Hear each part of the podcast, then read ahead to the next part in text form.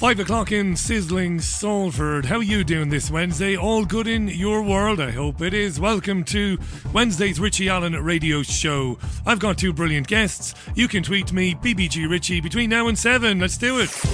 It's the BBG, not the BBC. You're listening to the Richie Allen radio show, live from Salford in Greater Manchester.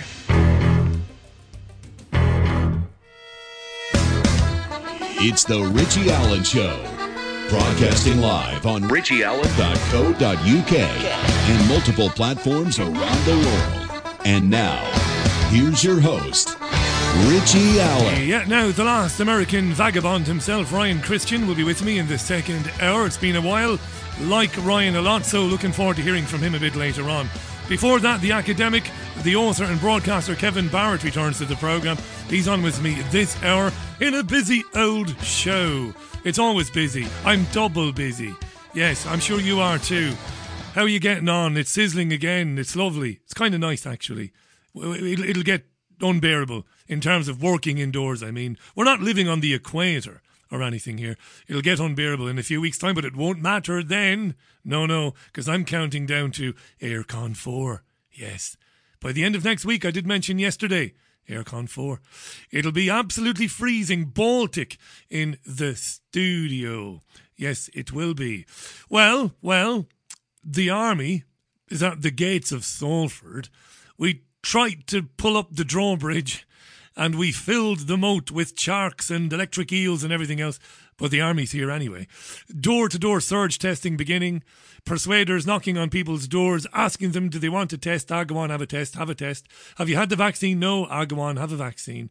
I live here, I, I walk here, I work here, I run here. It's been my home for two years. Nobody is sick here. Nobody. This is what totalitarianism looks like but I'm not going to dwell on that right now. What I will dwell on, not today, but in a show very soon, is I'm going to pose a question to you, and I am going to open the phone and the Skype, and we are only going to talk about the thing that I want to talk about. I'm going to ask you next week on a phone in do we need to accept that this is going to happen? Not an easy thing to accept but that this is going to happen. And I don't mean do we get all maudlin do we become all maudlin and melancholy and low vibration? No, not at all. Not at all.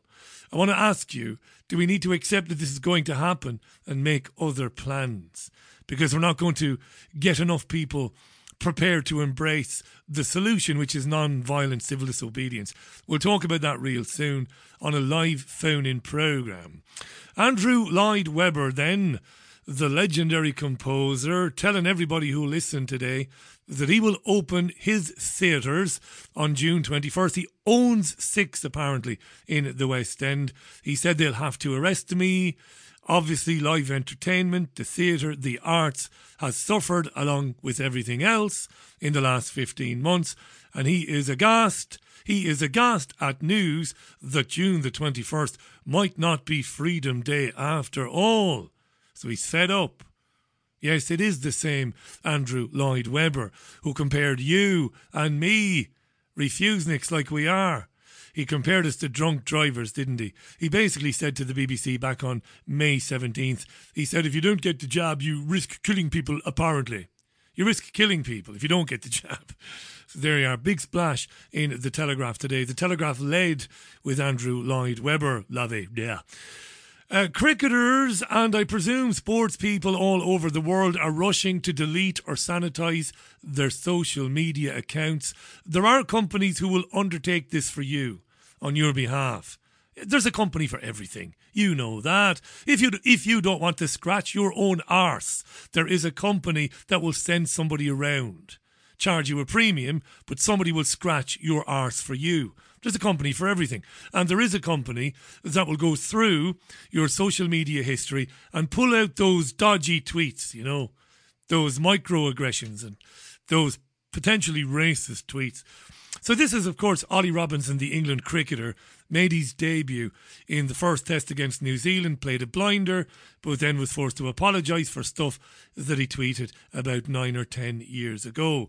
Now, James Anderson, or Jimmy Anderson to us fans, and by us I mean me, Jimmy apologised for an old tweet about fellow legendary bowler Stuart Broad. Uh, several years ago, Stuart went to the barbers, and Jimmy tweeted something, something along the lines of, "He looks like a 15-year-old lesbian." I have no idea what a 15 year old lesbian looks like, but he's deleted the tweet anyway and apologised, as you do. Uh, Captain Eoin Morgan, too. Splitter!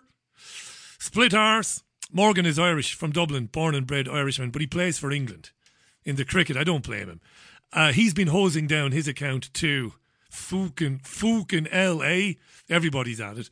Will I do it? No, of course I won't do it. I know there are some proper bombs in there, unexploded, but I'm not going to delete them because I am who I am, warts and all. I've said some mad shit over the years, particularly when I've been pissed right up, when I Bacardied the living bejesus out of myself. Yes, I was sober that time when I caused that massive storm two years ago. When I was asked what did I think of the Holocaust, and I tweeted, I'm tired of hearing about it. I was stone cold sober then, and I would do it again tomorrow. What a mess that turned out to be back in June of 2019.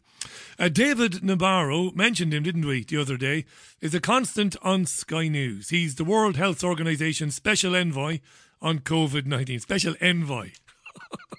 on coronavirus. Now, he was on Sky this morning with the gingerness of the ninjaness, uh, Sky's Kay Burley uh, this morning. Do you know, I've been totally underwhelmed by Kay's return to the airwaves after she was banned for six months for, well, for risking life and limb to have a drink for her 60th birthday. That's what she did, God love her. She went out at Christmas time for a knees up with Beth Rigby and a few other hacks. But apparently they didn't take too much care in the old social distancing. And the others got two and three month bans, but Kay, being a bit senior, was banned for six months. She's back on now, and I'm underwhelmed. I think I've fallen out of love with Kay and that's okay. I've moved on now to Julia Hartley Brewer. I've, I've, I've, what have I done? I've, I've scaled up, is what I've done. No, no, it's not true. I'll always love Kay. So Kay spoke with David Nabarro this morning. He said to Kay that in the future we, we might need to adapt our lifestyles to fight COVID. And COVID's, of course, never ending variants. So we'll have to adapt our lifestyles, you see. Nabarro said that when restrictions are eventually lifted, we'll need to continue living, you and me, as if the virus is waiting around every corner. David Nabarro. Well, certainly life has to go on, and the last thing any of us want is to have people needing to go on restricting their lives. But this virus has not gone away.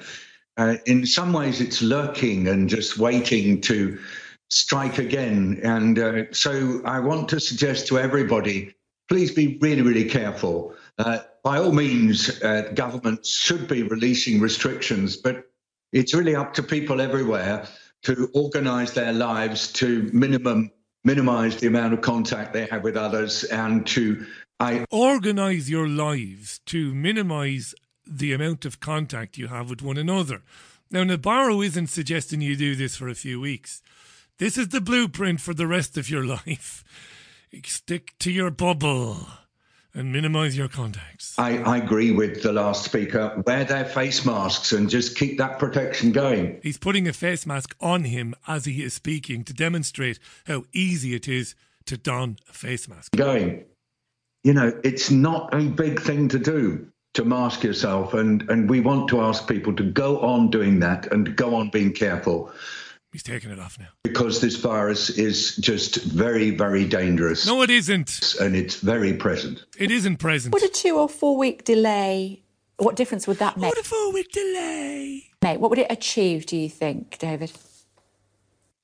Well, I'm trying, Kay, to again really reiterate that it can't be just about restrictions. The future for humanity. The future for humanity is going to require that we adapt our lifestyles so that we make it hard for this virus to spread. I mean, we know that the virus is constantly changing. Which, I would beat him like a hated stepchild if I was given the chance. Which means that although vaccination is a marvelous, marvelous asset, it's not going to be enough. Not we are enough. going to have to continue to behave as though the virus is an ever present threat. Yeah. Yeah, just continue to behave like the virus is lurking around every street corner and lamppost. David Nabarro there. Yeah, I would. Why are stepchildren hated so much? I don't know. Anyway, let's stay with this. Around 8 in 10 adults in most areas of Blighty are now likely to have antibodies, COVID antibodies, believe it or not. According to the, this is according to the Office for National Statistics, the ONS. It said there was an observable link between the success of the vaccination program and the number of people testing positive for proteins that can offer some protection against the virus.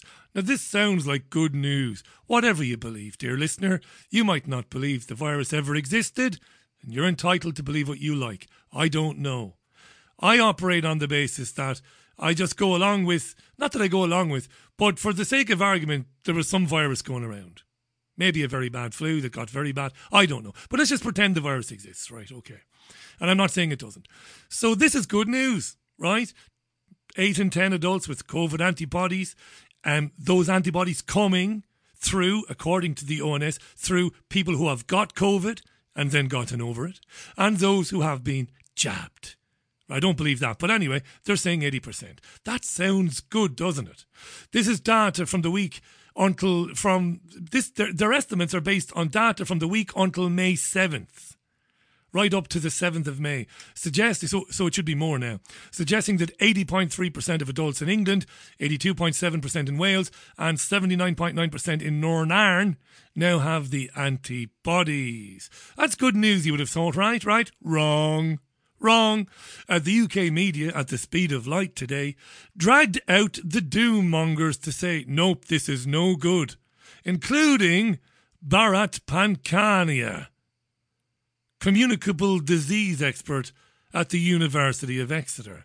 It's not good news. It's not good news that 80% of the population have COVID antibodies. Don't be getting excited. You will hear the interviewer first. It, it strikes me that it's quite hard to measure how many people have antibodies because they've had uh, COVID. How are you sort of confident on this statistic of 80% when we're taking into account not only obviously the vaccinations, which are clearly monitored and we have the numbers very clearly, but but also those who potentially have had COVID and might not have known about it? How do we measure that? It's very difficult because the other item that is also missing from the conversation is you may not have detectable antibodies, but you may still be uh, immunized and immune and protected because the art and craft of measuring and identifying antibodies is not so precise. So, the one that we really want to go with is the number of people fully immunized, and that's 30 million in the United Kingdom. Yeah, forget about the people who had COVID and got over it. Forget about that. We're only interested in those who've had the two jabs. Mm, he's a bit of a Baxter, isn't he? Kingdom. Mm. Now, 80% was always heralded as this, uh, or for a while had been heralded as this magic number, magic number. Uh, to reach herd immunity. Do you agree with that? Well, no. No. because it depends on a number of other parameters. The, so initially we were quite happy if we got 75% uh, population ah. immune. However, with the arrival of more infectious variants, variants, unfortunately, we've got to up our level of immunity. So that's the never-ending variants. We used to think that 75% was good. Then we moved on and we said, no, that's not good. 80% is good. Now that the Office for National Statistics tells us that we've got 80% of the population with antibodies, well, that's no good either. We need to aim higher and higher and higher because of the never ending variance. That's one item. The second item is we don't know for sure how long the immunity and the immune levels uh, last for. And therefore, it's very difficult to predict that we will have herd immunity because we've immunized or people uh, have got antibodies present. Witch doctor. Witch Doctor. What was that song? Cartoons, Witch Doctor. As a former nightclub DJ, I never played it, I swear to God, but I did play it on the radio. How did it go? Ooh, ee, ooh, ah, ah, ting, tang, walla, walla, bing, bang. He's a witch doctor. He's a liar. And even the presenter must know this. But, well, you know, why say anything? Why say anything? Anything for an easy life. Just go along with him. Thank you very much, Dr. Pankhania, for joining us. Thank you. It's over to Sue for the weather. That's how it goes, basically. Over on BBC Radio 5 Live, acting for the people, Nicky Campbell, the presenter, said the people who have been double vaccinated, they want their freedom, dag nabbit. They want it now, concern it. He said this to Ellie Gaunt, who is a virologist at the University of Edinburgh. What did she say? Uh, and loads of people are saying to us on the texts, you know, look, we're vaxed, we're double vaxed. We were told that when that happened, life would open up, and we're going to have this delay. Don't make any sense. Yeah, it um, is a really difficult kind of ethical question whether people who are double vaccinated should be allowed to move freely in society. Well, Tony Blair thinks so. Blair thinks if you've had your two jobs, you should get your freedoms, and the rest of us should, well, not, not have any freedoms. Um, we do know that people who have been doubly vaccinated still have the potential to transmit the virus. So what do you do then? These are fucking witch doctors. These people. This is astonishing. Nicky Campbell, for the first time in probably he's like no, for, for the first time since he presented Wheel of Fortune, asked a legitimate question. People have had two jobs, they're pissed right off. What more do they need to do? And it comes back inevitably. Well, you know, uh, the people with the two jobs, uh, they're um, they're still a bit susceptible and and and they can still pass it on. And if Campbell had the balls to jump in, which he doesn't, and scream at her and demand that she gives him an answer definitively. So what I would have done in Campbell's position is stopped her right there and said, "Right, you daft bint, tell us exactly what people need to do then in order to go back to to normality." Press her. The, the truth is, she wouldn't answer it because the real answer is the answer she's not allowed to give is there'll be no return to normality. We will expect you to take a third jab in the autumn. As Campbell himself found out yesterday when interviewing another virologist, the jab in the autumn is the same as the jab they're giving you now. It's a booster of the existing jab, not an adapted or an amended jab, but a booster. And then they went on to talk about what they called what they called not schedule 2 vaccinations, but new vaccinations adapted to the variants. The answer is never. You're never going to be allowed to go back to normal, ever. Will it dawn on people, I wonder? Will it eventually land on people? Hit them right in the face, you know, like a big pigeon poo from the sky, splat right on your nose. Will it eventually hit people? It doesn't matter what you do, they're not going to give you back your freedoms because you were too fucking readily, easily happy to give them away. To move freely in society. Um, we do know that people who have been doubly vaccinated still have the potential to transmit the virus. It is reduced, but there still is the potential there. Hugely reduced. Yeah, so I think it's around sort of um, 10%. Um, but there is still the possibility as well that people who have been. Campbell should annihilate her here and demand that she tell him the answer. What is what will be enough for you and your witch doctor friends to say yes? Just carry on, um, party like it was 2019. What would we need to do? But of course, he's not going to answer. Who have been ask that question. Double vaccinated, particularly in the high risk groups, they can get breakthrough infections and they can still get quite sick. It's a small um, chance, but there is still the risk there. So until Quite everybody sick, in society, people will say. If somebody could turn the radio off in the background, I can just hear it going on. Quite sick. That it, it, the chance of hospitalisation is hugely, hugely reduced. Likewise, the, the, chance of death, and that's what. Look, we have to, you know, in some way, shape, or form over the month, uh, form in the months to come, we have to carry on. We can't carry on living like this. People are saying. Yeah, absolutely. Would fully agree with that. So what we really need to do is get um, jabs into people's arms so that we can reach this kind of threshold of immunity where people. Yeah, yeah, we got to get jabs into people's arms, but there'll never be enough jabs in people's arms for them to say it's okay now. And I, I put this on my website today. It's it's the truth. When I meet people, some who know that I do this radio show, others who haven't a clue as to what I do. I'm kind with them. And when I explain why I would never have a vaccine, any vaccine, especially this vaccine, I, I say to them gently and in as as less as as um in the least domineering way possible. I say, look, risk versus benefit. The risk is too great. There's no benefit to me as a very healthy, fit, and active 46 year old. I leave it at that. when I pose the same question to the people I bump into, and because I'm not judgmental, ordinarily the answer is, well, the sooner we get it over and done with, the sooner we'll be able to just carry on. And then I say to them, but look, they've lied at every step of the way. Every time you take a measure that comes with a promise, the promise is broken. The promise that vulnerable will be vaccinated will have Freedom Day broken. Get your two jabs, and after a few weeks, you'll be very well protected. You can go back to normal. Lie. And people's eyes just glaze over. Their eyes glaze over. They don't want to know. And I feel sorry for them. More than anger, I feel sorry for them, you know. Crazy, you know. Campbell should be annihilating people like this woman. Um, but look, if they can't figure it out, the vaxing of people, and who should be vaxed and who shouldn't be vaxed, and who should be vaxed and when, should we vax the children? Should we do all the older people first? Why not ask Greta Thunberg, the star child? She knows everything, right? Uh, Greta. Why not ask Greta about the vaccines? You think I'm joking, right? But somebody actually did ask Greta Thunberg what we should do with the vaccines. But first, of course, uh, the theme tune. They sweep their mess under the carpet for our generation to clean up and solve. How dare you!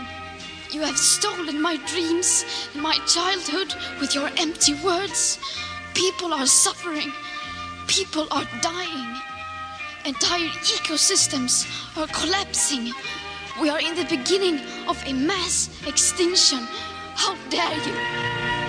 Yes, yes, indeed. The BBC's Mark Urban, on behalf of the Newsnight programme, asked the little cherub about vaccine priority. This is insane. Well, in terms of taking action on COVID, uh, do you think a country like the UK should be sending doses of vaccine abroad rather than vaccinating teenagers or people in their 20s. What the fuck does she know about it? Why would you ask her that question? ah, but he did. Of course, I understand that many people have very different opinions on this, but myself think that we should, in the first hand, prioritize people in risk groups and in older age groups before vaccinating. Greta Thunberg is actually opining on who we should prioritise for vaccines. This is not this is vaudeville. This is absolutely tales of the unexpected, isn't it? Isn't it? Alfred Hitchcock presents. You have to pinch yourself. A BBC presenter treating Greta Thunberg as an expert on who should be vaccinated, who should be prioritised. Ah, it's gold. Vaccinating healthy young people, no matter where in the world they come from. I think a, a moment that many of you. Anyway, while she was on the same um, programme being interviewed by Mark Urban, she did say that paying taxes is contributing to destroying the planet, paying taxes. Greta went on to say that it's impossible to live sustainably, that it's impossible, it's a pipe dream. This is good stuff too. I mean, I'm not telling people to eat less meat um, what I'm trying to do is to to uh, raise awareness, and then people can make their own choices based on that, which of course is the only way forward. And and of course, I mean, you can't live sustainable today. It's it's insane just by I mean just by basically by paying taxes, you you are contributing to environmental destruction, basically. What? What was that again? And of course, because she's Greta, there's no way that he's going to jump all over that. God be with the days of Jeremy Paxman, you know. Basically, by paying taxes, you, you are contributing to environmental destruction, basically. By living. This is the thing. Greta is about three steps away from Jimmy Jones and Guyana and suicide cult. She really is. I, I wonder will it come to that with because Thunberg is obviously insane. I don't care if she's got some sort of autism or some sort of spectrum. I couldn't give a shit about it. She's barking mad. And if you're thinking along the lines of that it's absolutely impossible to live sustainably, that paying taxes is basically destroying the ecosystem and the environment, you're really only a couple of steps away from saying that, well, there are far too many of us on this planet. And maybe some of this some of us maybe need to fall on our swords or, or drink or take this orange drink and, and drink it and, and you'll go to sleep. Suicide cult, maybe. Greta Thunberg, I don't know. Racism, before we quickly move on. Gary Neville, who's never off the telly these days and is widely considered to be the most, I don't know, watchable, is he watchable football pundit on television on Sky Sports? He was involved in an event this morning on reforming football. It was hosted online by the think tank Onward. That's the name of the think tank. It's called Onward. Neville called for a major push to educate people across football against racist hate. Now, this is barking. We should deal with the societal issues and tackle the major issues like racism, homophobia, LGBTQ issues. It's ridiculous that I'm still seeing statements from football stakeholders about we don't tolerate racism whilst not doing a damn thing about it. It's ridiculous. There should be greater consequence and they should implement education. Simple as that. And that's everyone throughout the game. That season ticket holders at football clubs, it should be compulsory um, education education programs that can be delivered through the wealth in the game for all Premier League fans. Did he just say there that it should be compulsory for season ticket holders at the UK's football club? So a season ticket holder, as you well know, is somebody who spends a lot of money six, seven, eight hundred pounds, a thousand pounds, could be a lot more to get access to watch his or her football team for a single season. And he wants the season ticket holder to be compelled to be educated on racism. He really did say this. That season ticket holders at football clubs, it should be compulsory um, education education programs that can be delivered through the wealth in the game for all Premier League fans, administrators, people who work in football clubs, players and we all have to be educated and we all have to buy into it. No, we fucking don't, you mad bastard. No, we do not have to be educated by you or anybody like you.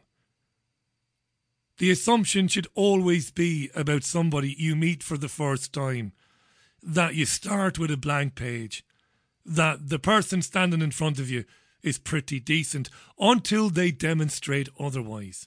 That's how it should be. It's how it has been for thousands and thousands of years. We don't assume that the person we meet or the person we work with or the person we date or the person we go for a beer with is racist. It's everywhere, isn't it? It's 27 minutes past 5 o'clock. It's time for me to get my first guest on the show. So I think I'll go and do that. Lovely. Kevin Barrett standing by in Wisconsin. He's next. And don't forget later on, the last American vagabond Ryan Cristian returns to this program, Your Richie Allen Show. Yeah, lots to get through on today's program. It is Wednesday, of course, get rid of uh, the talking heads there. The 9th of June 2021. It's good to be with you. It really is.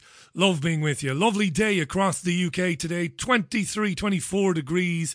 Uh, so it is. My guest this hour, no stranger to you. He's an academic, he's an author, and a broadcaster. I do recommend you check out truthjihad.com. He's been gracing my programs for more years than I care to remember. Let's welcome back from Wisconsin today, Kevin Barrett. Kevin, welcome back, my friend. How are you? I'm well. Thank you for the great build up, Richie. It's you, always fun to be with you. You deserve it, mate. Yeah, it's always fun to be with you as well.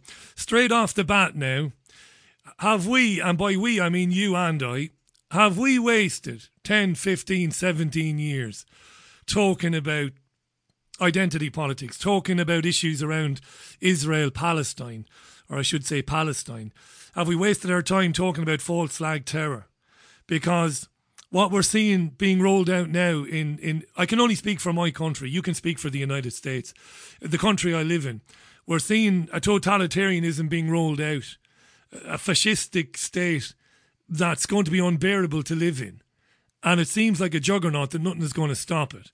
And it seems to kind of put all those things that we spent so many years talking about and trying to raise awareness about kind of into shade. None of it matters now. Um, our enemies, whether they be whether it be radical Islamists, whether it be lunatic Zionists, whether it be mass murdering governments like the UK and uh, the United States of America, France, Israel. None of it matters now because a global agenda is being rolled out by some hidden force, and um, it's going to mean that we're all going to be basically living, living kind of. We talk about Gaza being an open air prison, but they're building an open air prison for us, Kevin. What do you think? Well, I don't know if I would accept quite all of that. I, I, think, yes, a lot of folks have wasted their time worrying about identity politics issues. That's for sure. But as for 9 11 and false flags and Zionism, I don't think those are irrelevant to the situation that we're in today. You know, I have a slightly different take on the COVID totalitarianism outbreak than uh, than a lot of folks do. I think it's best to think of it in terms of geopolitics. Uh, so just as 9/11 was designed to launch a war on Islam and Middle Eastern countries on behalf of expansionist Zionism, which is a pet issue for a very powerful wing of the uh, banksters who rule the Western world.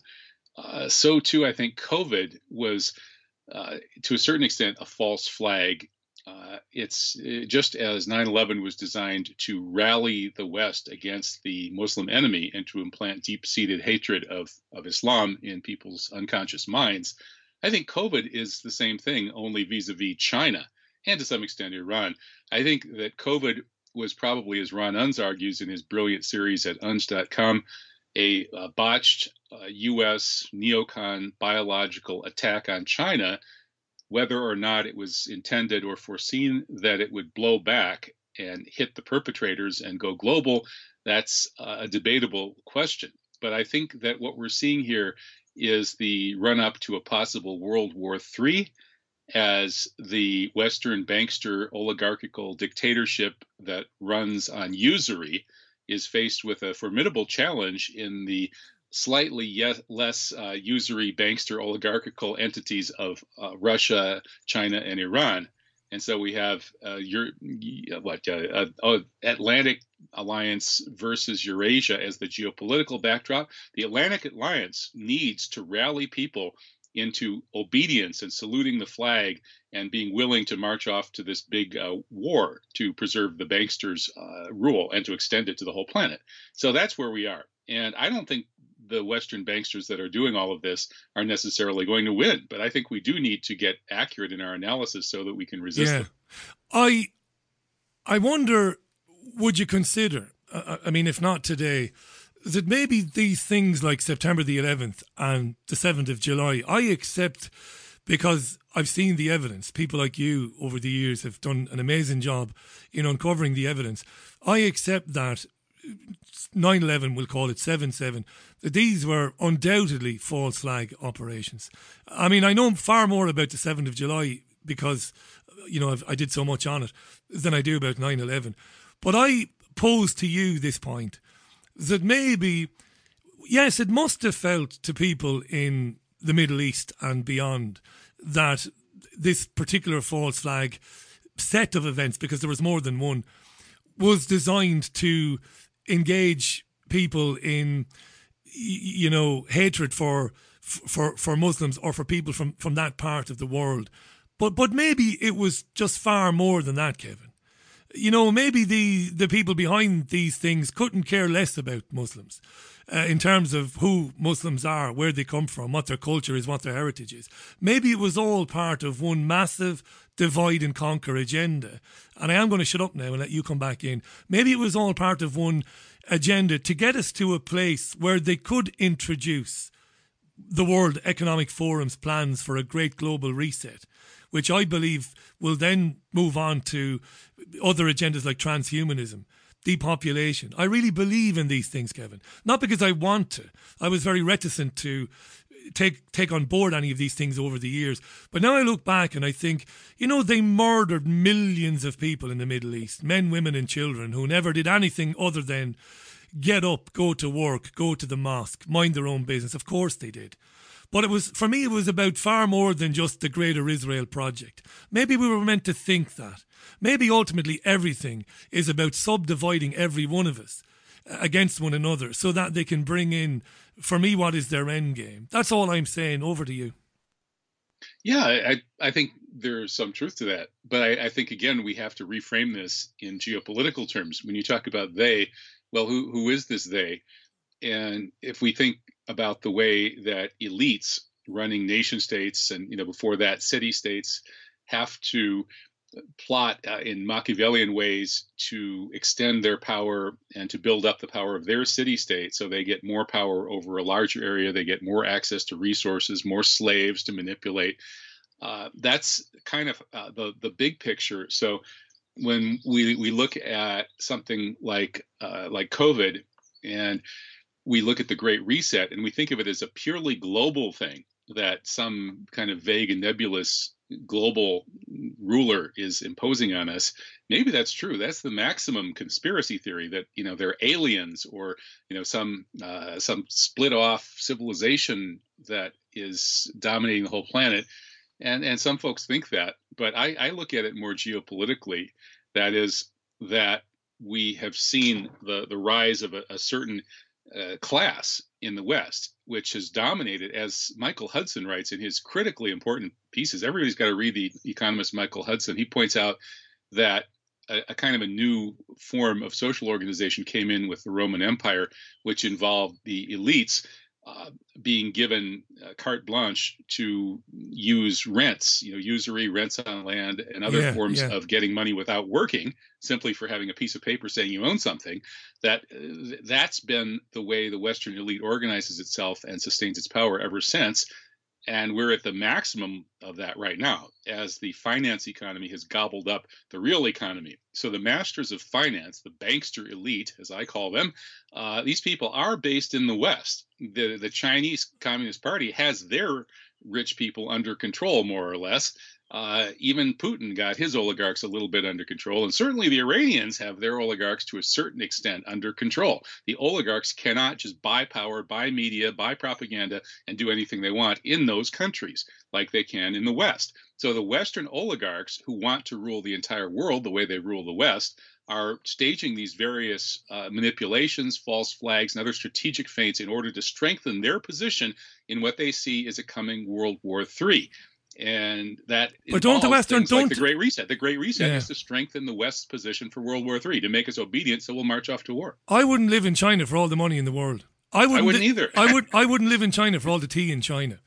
Um, I, I couldn't bear it. I, I mean, we, you and I have talked about social uh, crediting, how it's growing up there. I mean, it's it's tyranny in China. I don't care what anybody says. Now, it's a benign thus far, anyway. It's benign in terms of China doesn't do what the US and the UK and France and Israel does. It doesn't do that. Uh, so from that point of view, it's benign, a bit like Russia. But I'm well aware of some of the things that go on in Russia and China. Don't the oligarchs that you're talking about, and I see these people as a marriage in the Middle Ages. Well, not no, quite a bit later than the Middle Ages. The royal families of the world got together with the money families of the world, didn't they? There's evidence for this, and they married into one another.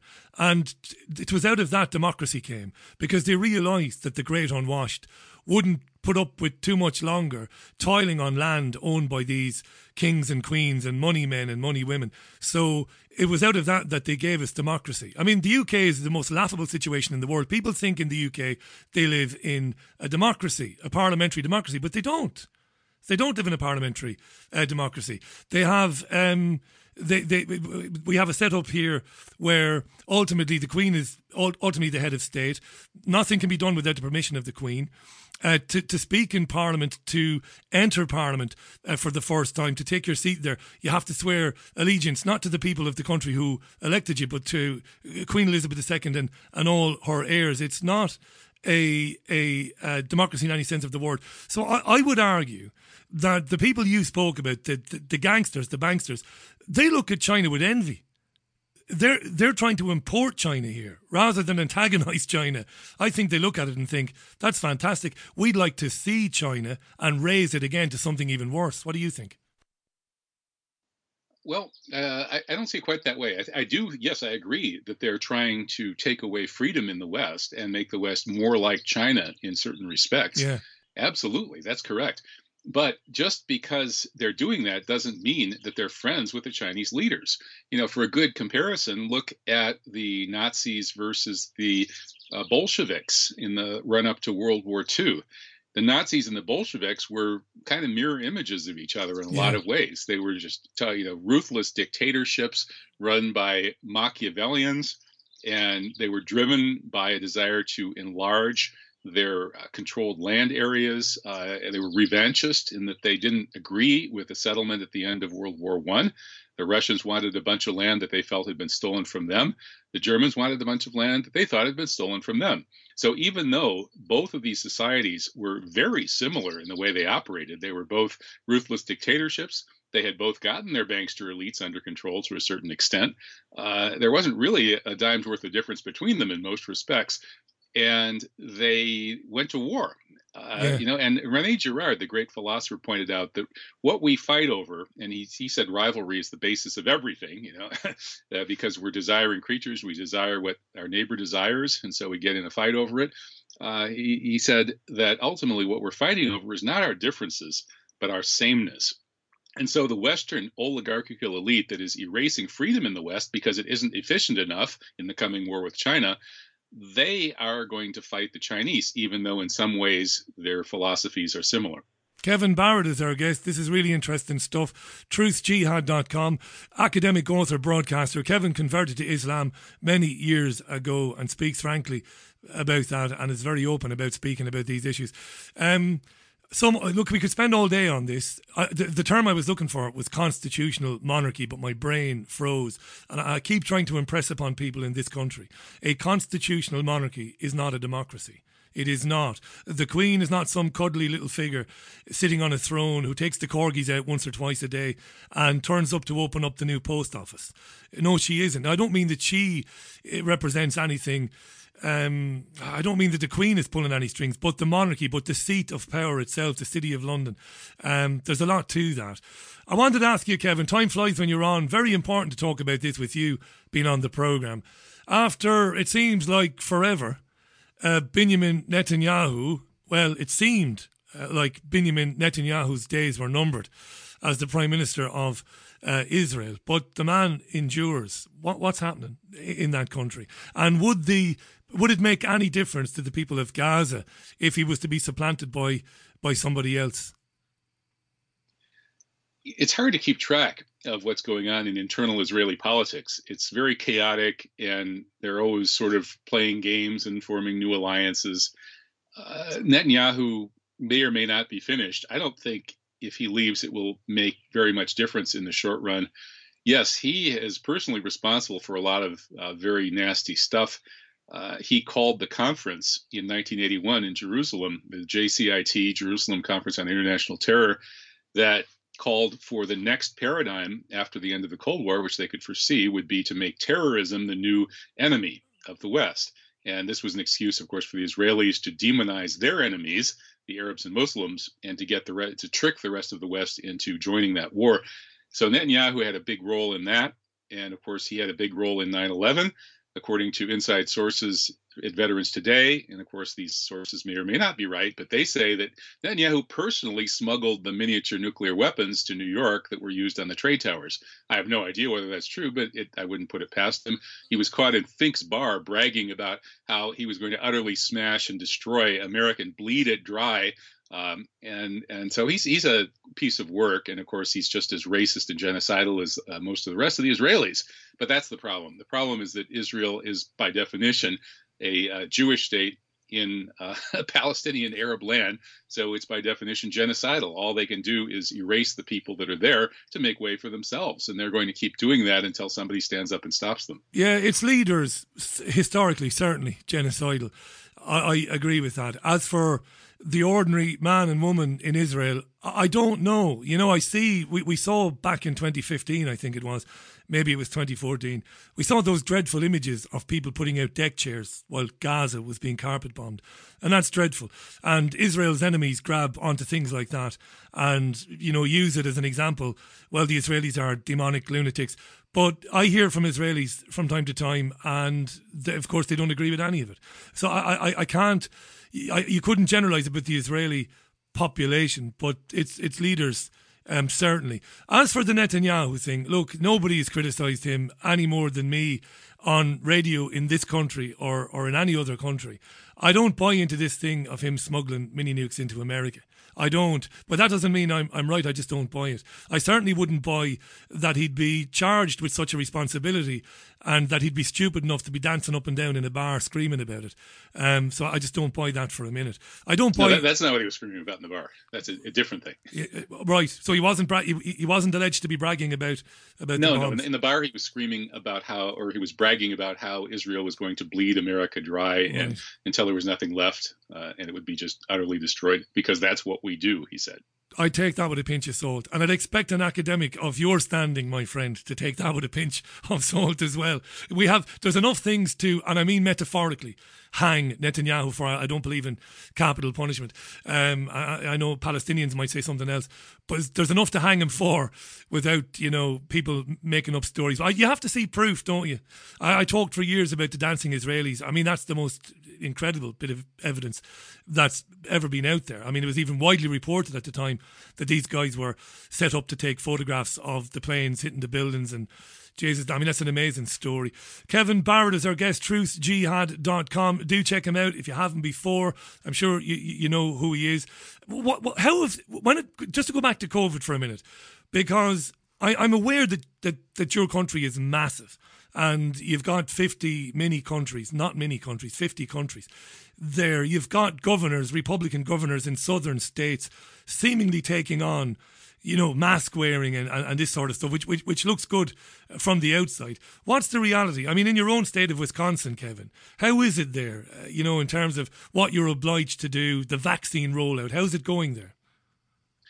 Well, Wisconsin is one of those purple states. It's pretty evenly split. It's a swing state in the elections, and we currently have a Democratic governor, Evers, who jumped on board the uh, pandemic response bandwagon early uh, currently, though, then of course the Republicans sued him and knocked down the statewide mask mandate. So there's been some back and forth here, as you would expect. But right now, it kind of feels like things are opening back up, and yet, I you know I haven't been to Madison lately. Uh, Madison is the university town in the state capital. I was stationed there when I was getting my PhD, and uh, that's, of course, where I was when I got uh, dragged on Fox News as a 9 11 truth professor yeah. back in 2006. And so, Madison, which has plenty of fluoride in the water supply, this may or may not be related to the fact that everybody in Madison became a, sort of a, a mask, you know, a bunch of mask lemmings and bought into the whole kind of uh, COVID lockstep uh, march uh, the march of the of the lemmings, and some of them I think are still marching. I still see some masks on out here in Spring Green, which is an outpost of Madison people out in the area where I live. Uh, I, I, can't believe that people ever were stupid enough to wear masks in public, unless, of course, they were in a thick crowd.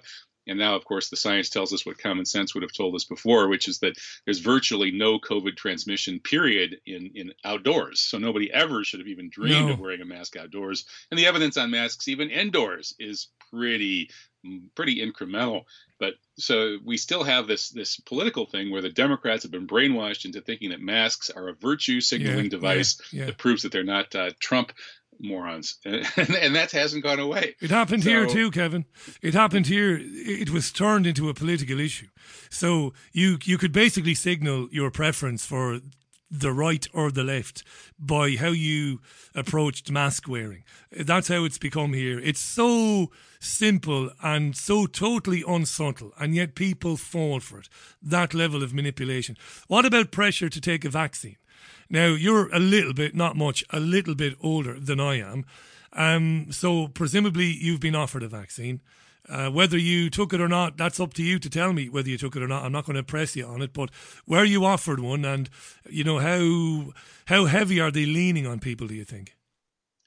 Well, you know, Richie, of course, health information is private, but I'm still going to uh, bust out of the, the privacy and say, no, I'm I'm definitely not vaccinated and not planning to be. Yeah. In fact, I've been taking a religious exemption for vaccinations for the family and the children ever since a, a horrific incident with uh, with the vaccine. The one vaccine we gave one of our children was a, an absolute just disaster, the, the worst decision I ever made in my life. We never talked so, about that, Kev. I don't think yeah. we ever spoke about that. Do you want to elaborate on that for a moment?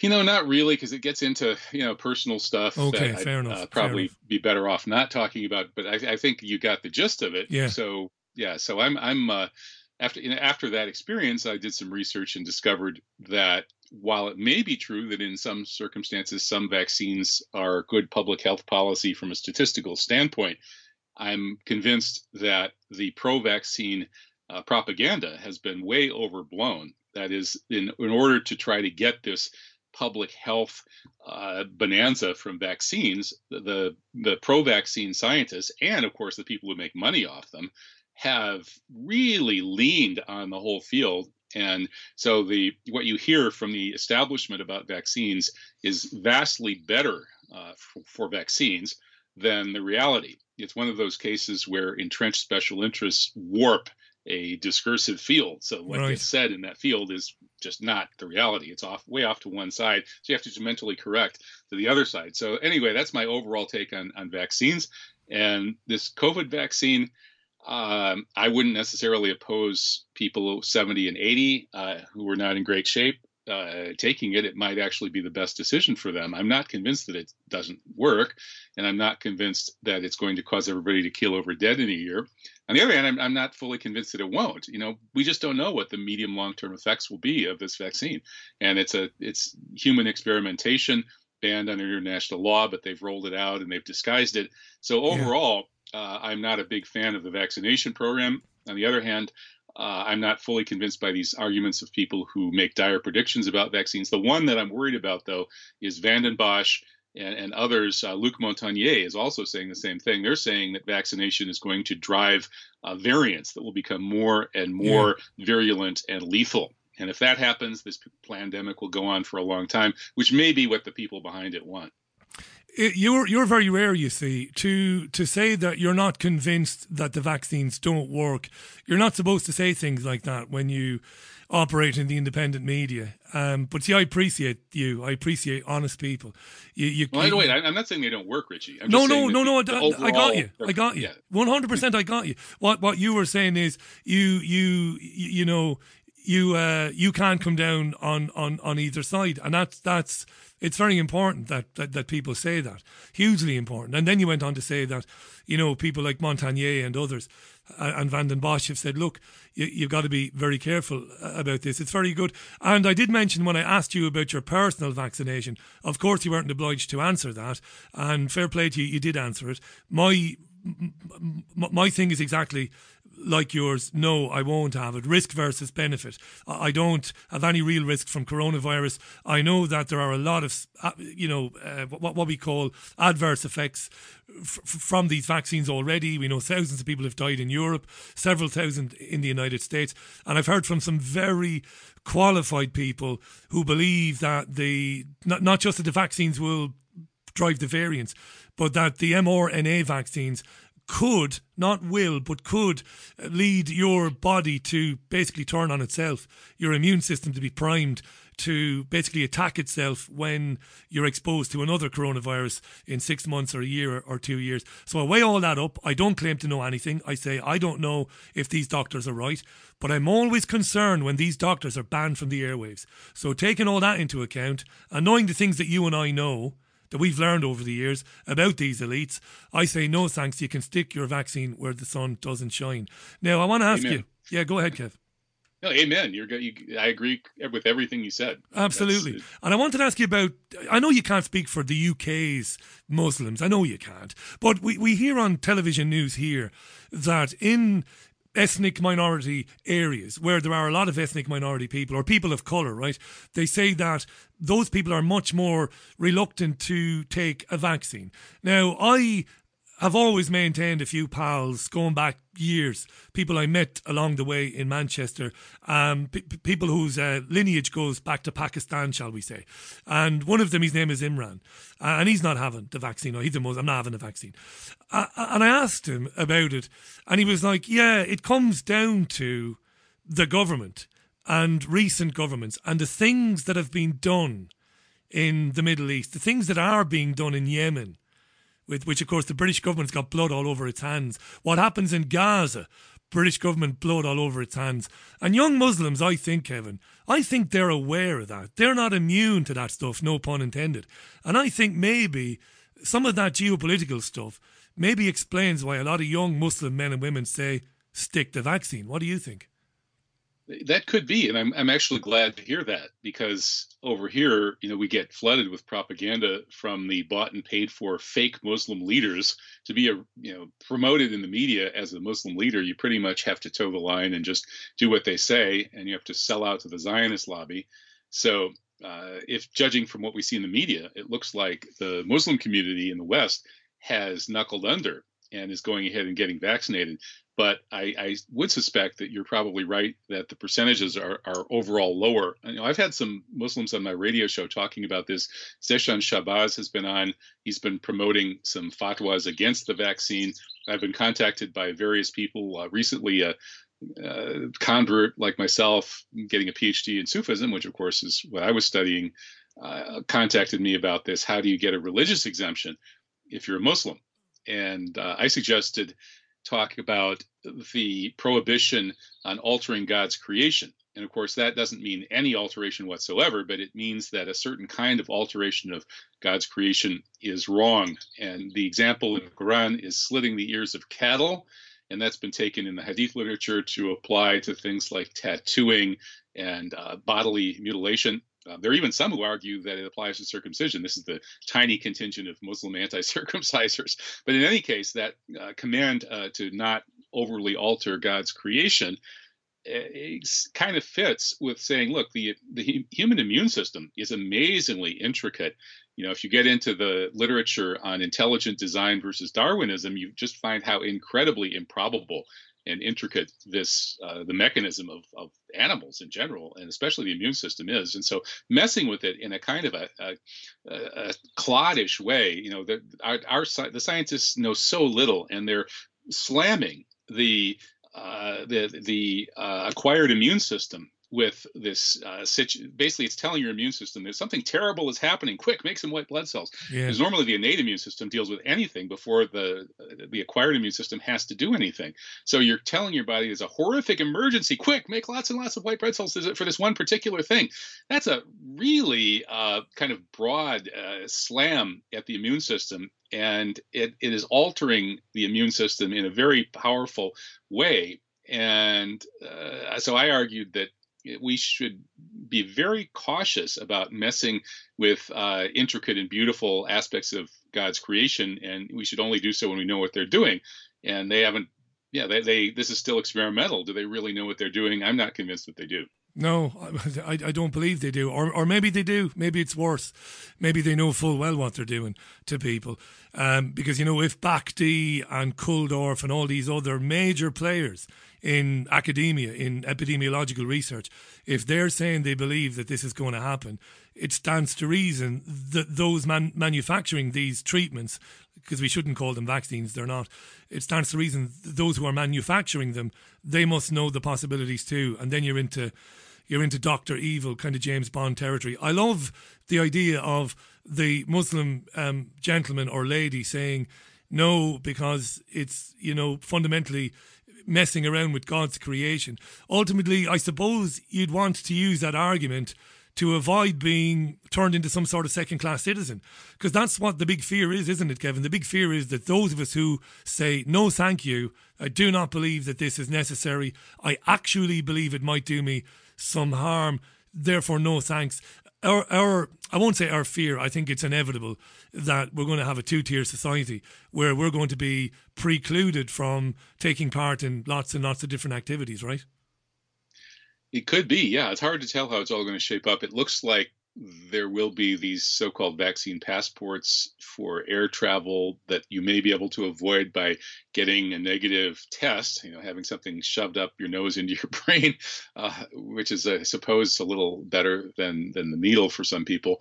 But yeah it looks like if you are vaccine refusenik you know you're going to get that kind of treatment that the dissidents got in the former soviet union Tell us where, remind us, I should say, I've given truthjihad.com already.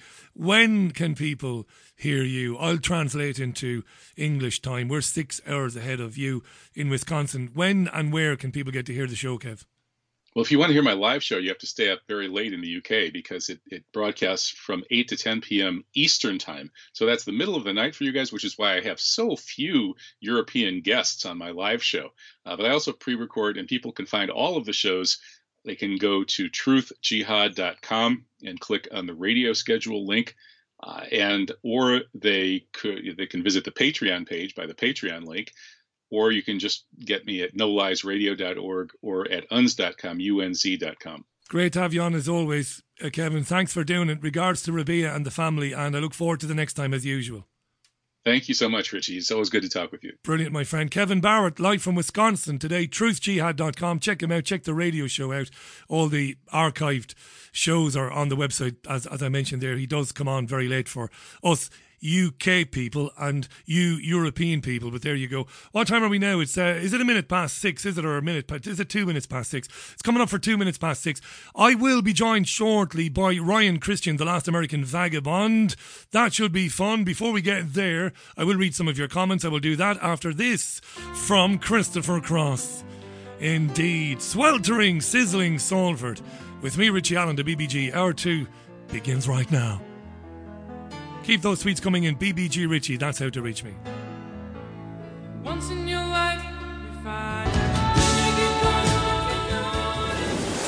Thanks to you, The Richie Allen Show is the most listened to independent radio show in Europe. Show your support for this unique broadcaster by making a regular financial contribution. Just the price of a cup of coffee each month will make a massive difference. Visit richieallen.co.uk for details. And as you know, it's very, very rare for me to make an appeal for support, uh, but I'm making one now. If you don't mind, if you listen to this program, you might be new to it. It's entirely listener funded. Uh, you don't donate to it. I'm not a charity. I work about 75 to 80 hours a week uh, you support it. I ask you to support it. It'll never be behind a paywall. You will never be compelled to pay for it.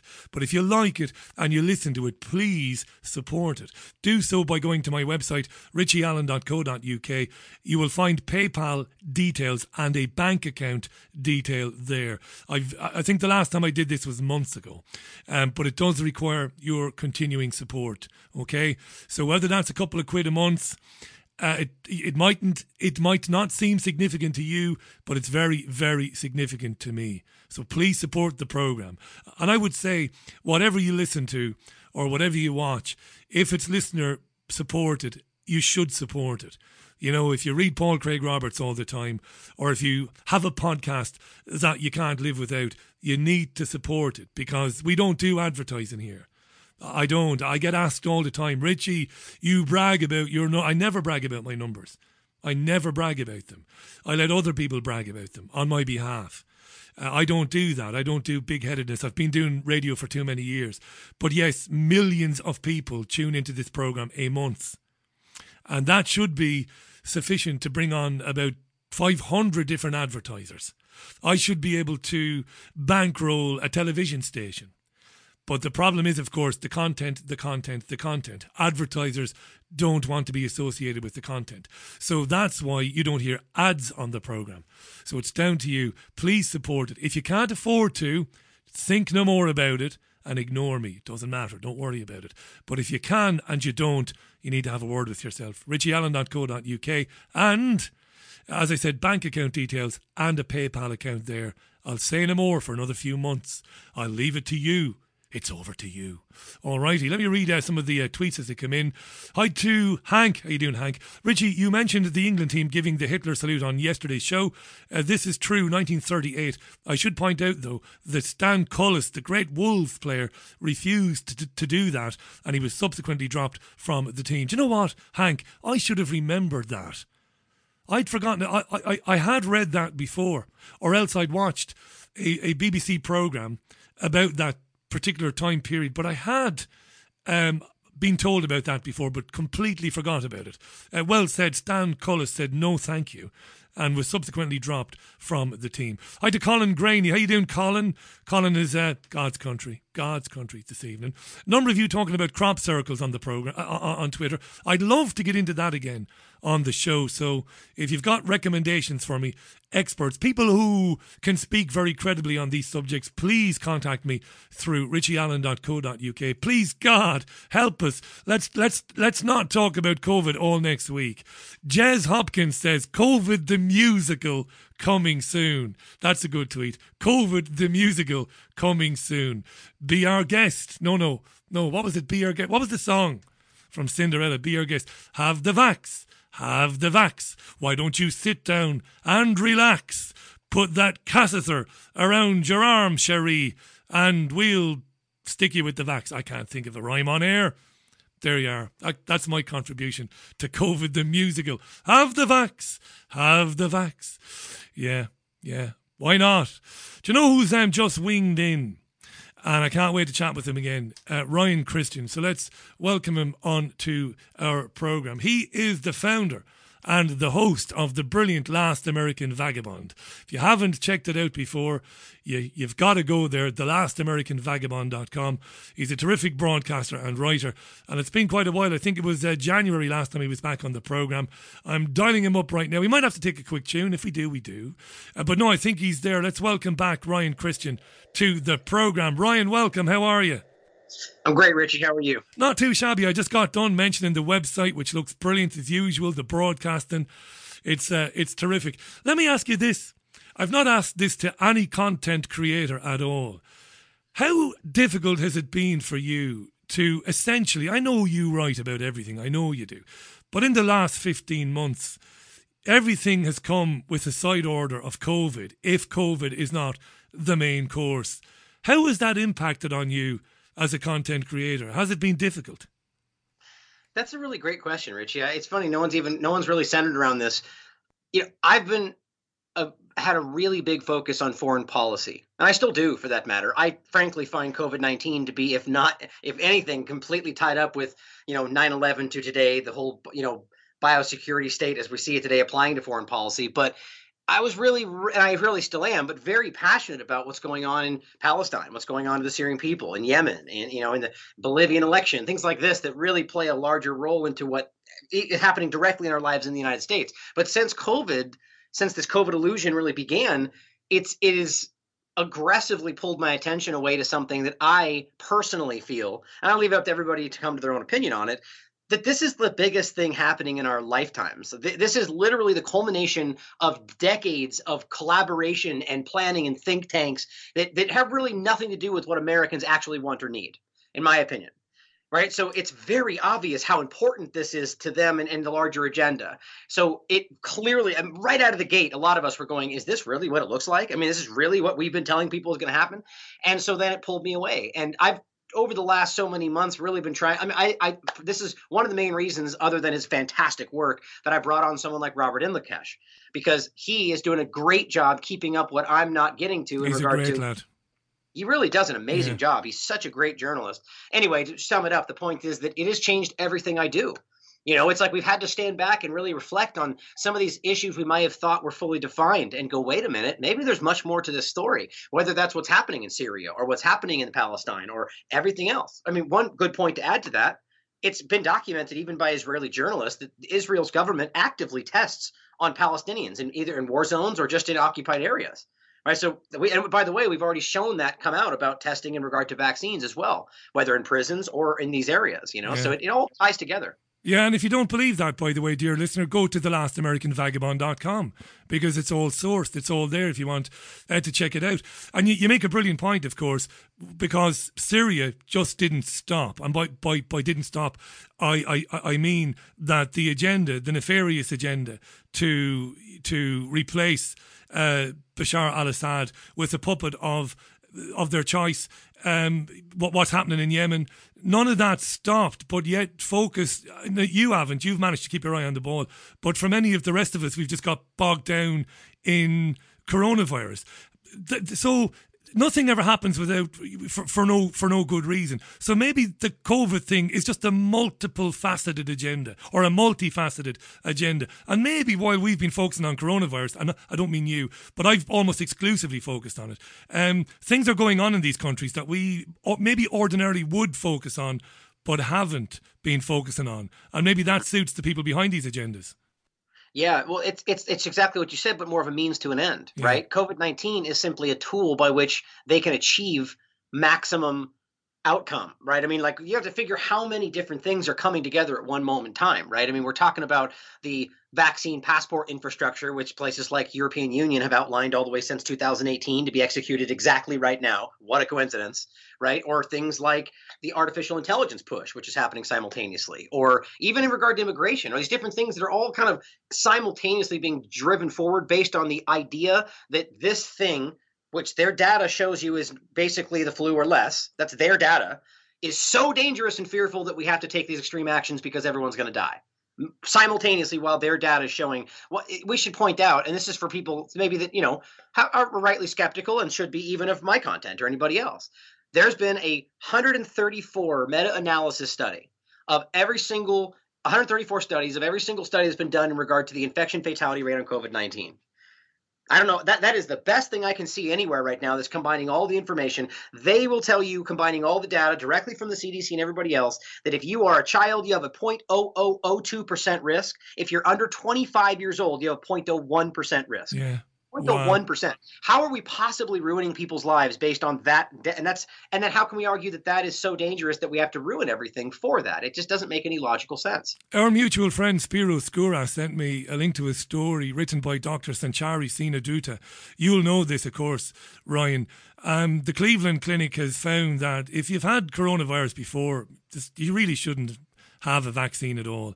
Uh, and and this is genuine. These are genuine people. The Cleveland Clinic. These are what, what you would call mainstream scientists. But I, I suppose again we're back to the same old chestnut. People won't find this stuff out because it's not going to be on CNN tonight. Yeah, well, and the bigger point within that is that so they're what they're saying, if I understand, remember it correctly, is that they there's dangers It's of dangerous. having the vaccine after having this. That was discussed before this ever came out. But there's another part of that. Both the NIH and multiple, I think at least maybe three, but I know for sure two different studies have come to the very clear conclusion that you have lasting immunity after the natural issue of this, right? So that's clear. The NIH, as well as one that says in your it's in your bone marrow, which pretty much can last the rest of your life. Uh, simultaneously, we're talking about how we don't know the long lasting of the injection, or, or, or the fact that we know immunocompromised people don't have immunity at all, or on and on and on, or it doesn't stop transmission. So the, the sidestep is to argue you know that we need to take this injection that doesn't have the same things that we've already proven the natural does. Then you're at risk even if you've had it before. They're ignoring all of this stuff or you know all of these problems. And and to your point that yes nobody would know that because the media will censor anything that leads against the narrative even if it's true as facebook was even caught for we know that they call it vaccine hesitancy that doesn't mean it's false it just means that it causes you to be hesitant about being injected That's right. That's right. Uh, There, there, there is a bit of pushback against Facebook here. Some of our broadsheet national newspapers have been asking the question, quite rightly, how can Facebook or why should Facebook be allowed to delete the opinions of certified experts? It's one thing to say, you know, it's one thing to say, uh, well, this guy, Ryan Cristian, you know, he might be a good writer and he might be a very good broadcaster, but ultimately he doesn't have a PhD in virology. Now, I'm not saying they should say that, but if they want to say that, but it's another thing to say that um, Martin Kulldorff's opinions should be erased from Facebook, Harvard uh, University professor. So at least in the UK, some pretty heavyweight journalists are saying, hang on a second, what's going on here? I wonder where this will lead, though. Will it lead anywhere? Will Facebook be punished in some way? Is it possible to punish them, you know? Well, it depends on the momentum of the agenda. You know, it's like we can see it kind of tapering right now, where people are starting to ask questions. The lab, lab discussion is now being allowed, and you know, it's like slowly tapering. But in the middle of it, no, I would argue no way. There's not. They would have disparaged those experts like they had been. But we see the thing tilting in a new direction. So who knows where it's going to go? I, if the very best, in my opinion, because there's their there's honesty's not in their their wheelhouse, they will probably throw a couple people under the bus, like they're doing to agree with Fauci, and keep moving forward as best they can. You know, it, that, that's the best. But but to censor an expert, Yeah. especially coming from Facebook, let's be let's be clear about this. Facebook, or at least they didn't until a last few months ago, or Twitter or Instagram, they don't have on-hand experts to engage in this stuff. No. They're basing it off of a narrative that they've decided is true based on what they're telling you they've listened to in regard to experts. Yeah, they have science geeks. They have geeks. They have geeks. That's what they have. They have geeks. exactly. exactly. And then they just go, well, but, but you know what? I question whether that's even the case. I. I argue that they're not even caring what anybody says. No. They've already decided what the, the fit narrative is, and if you challenge that, you're deleted, and they feel comfortable with that because that's what your government's doing right now. My right? mo- so they don't. they feel safe. They feel. My mind was blown last night.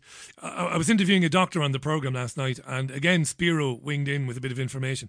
Um, my doctor friend, Dr. Rima Laibow, Rima said, Richie, DARPA has been working on vaccines that you would give the vaccine to person one and you don't need to give it to person two, three, and four.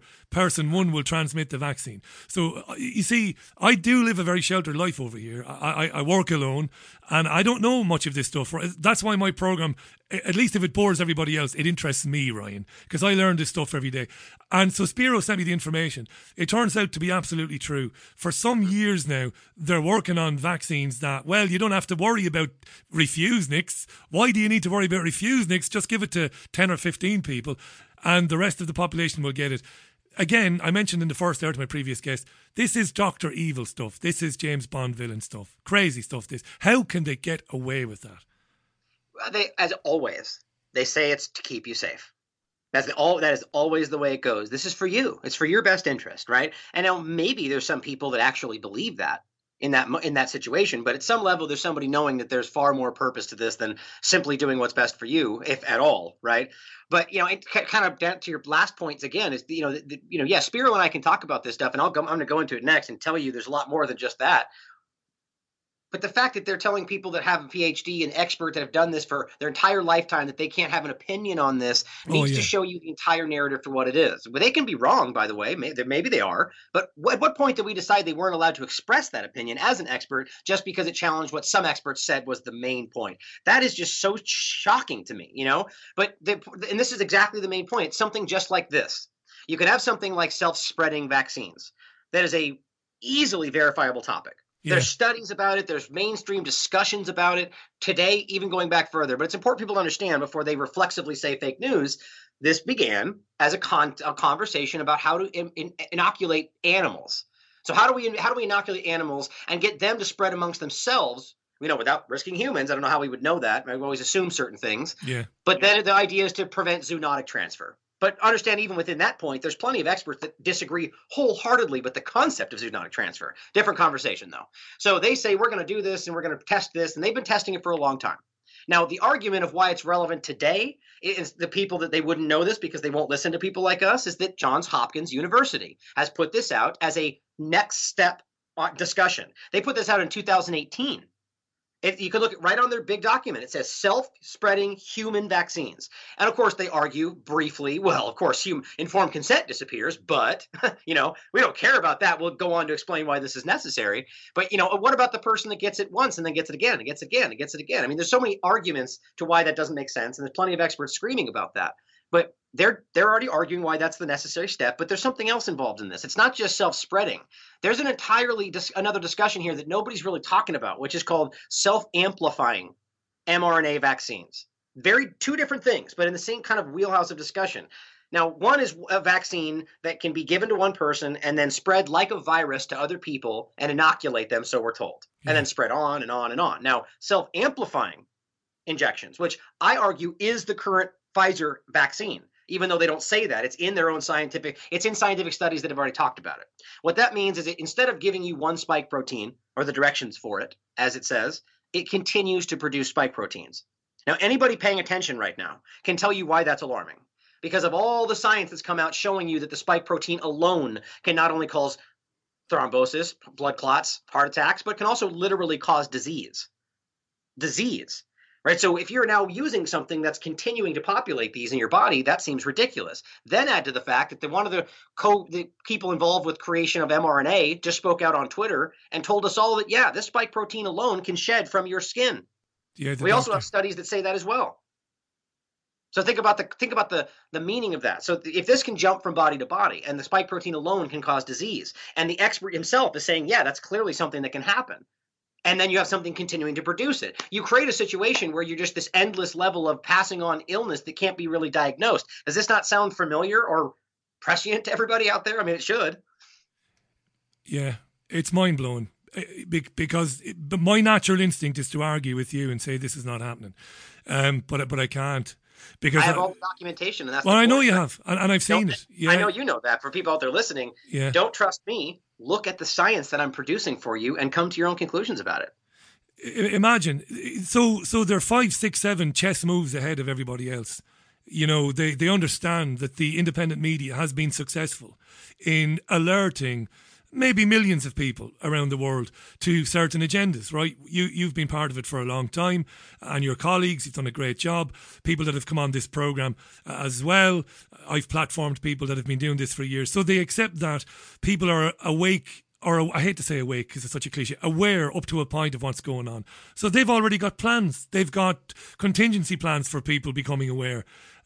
Things like this that are so horrible, I can't even say it out loud. We will introduce self spreading vaccines. I mean, Jesus, yeah. Ryan, this is just. What do you say to that? And you're right. I, I'd love to just jump in and go, ah, come on, you're making, you're adding two and two together. You're, you're coming up with 10. There's no proof of it. I can't because I saw the Johns Hopkins stuff. After learning this yesterday, I went online this morning to look for it. It's all out there. Yep. All right. I mean, just some anybody out there, just simply type in self-replicating mRNA or, or RNA. You'll you'll you'll find a thousand different studies about this going back a decade. You know, and it's it's they discovered self-replicating mRNA in 1990s, I believe, and that's that was the first thing they discovered. And why is that not discussed? And why now are we talking about yeah. a single version? You know, there's a lot of questions, but the point is, all of this is out there. They want you to think what I think Forbes and I think it was CNN, I don't know, the, a couple different outlets of mainstream media came. One said you don't do, you know, your own, don't do your own research. That's what conspiracy theorists do. The other one said critical thinking is a problem for you when it comes to science. And they, they literally are telling you don't think for yourself you know, and it, this is what they want from you, you know, and, and to, your, to your point a mo- moment ago, it's it, I, I see it as a, something like a QAnon or RussiaGate. You know, I usually use that as an analogy or my point there because those were two examples at a time when it was so readily apparent that people were desperate for something outside the middle. They yeah. wanted to, they, that, that was the big year of everyone talking about the anti-establishment candidate. That's why Trump basically ran on that platform he ran as like talking about 9-11 and the fed and all these different things he was tapping into that clearly he wasn't that but so we can see people are thirsty for it. So they had QAnon and Russiagate. What did those two things amount to? From different sides, trusting the government. Can I ask you That's, this, Ryan? Can I ask you this? Is it is it feasible that the likes of Pizzagate and QAnon were were deliberately concocted as stories to be so fantastical that the public would laugh out loud at them. I'm not saying, by the way, that satanic paedophilia hasn't gone on or doesn't go on. I've learned a lot about it over the years. But it, if I was if I was running an agenda, I would say put out these stories that appear to be absolutely crazy that people will laugh at. So then, when you are putting out self-spreading vaccines uh, and stuff like that, if it does get out into the public domain, people just won't believe it. That's a great point. And, and, by the way, I'm glad you said that about the, you know, whether satanic or not, by the way, very, very valid points you made yeah. about Hollywood and the government. I've talked, I covered this for years, but that's a, I make that point all the time in regard to just media. Like, you know, for instance, here's a good example that is people that even still, I make this example, despite how much of it has later come to be pretty honest, is remember when the, when X Files came out with this new version, this new, you know, series or whatever. Yeah, I, I think yeah. it died off after that, but they had this, this opening episode that was just it was just a joke. It was basically Mulder and this scene just kind of lays out like the agenda in the mo- in the context of the show. But it was like I mean, swear to God, as if you got if you got everybody in this community to sit down and, and they list off like the 15 most relevant, verifiable things that are being driven for in the government and agendas, and and they just rattle it off and tie it all together in a pretty like you could literally argue what he discusses is pretty good analogy of what's happening. And my point was, why did they do that? Why would they list it all out there? My opinion is because they want next time we discuss these things and say, hey, this is happening, this is happening, and here's the proof. They go, ah, you saw that on X Files. I think you're brilliant. And, and I'm telling you, that happens and everywhere. My late great friend, I never interviewed anybody as many times as I interviewed Jim Marrs. Over 10, 11 years, I got to know Jim. Rest in peace, God rest his soul, Jim Marrs. Jim would absolutely double stamp indoor. I know you know all about Jim. Would have would have double stamped what you said there. He said the same thing to me back in the late nineties. Jim, yeah. uh, sorry, the late noughties. He said, Richie, they do that, uh, that predictive programming. So then when it does happen, exactly as you said it, right, and I know it's your own idea, so that they, so that people go, I give over. That was a film, that was a, a cartoon, that was a TV show. Yes, right. they're cute. This- they're not, they're not geniuses. These people, but they're not stupid either this is why you will but maybe not shocked. Maybe some people will be shocked to find out that the Pentagon is involved in movies like Toy Story. Yeah, is it like this? You is have it? no idea about, and you wow. find out they're giving you propaganda in there. You know. I didn't know that. So, so the Pentagon funds some of these movies for children.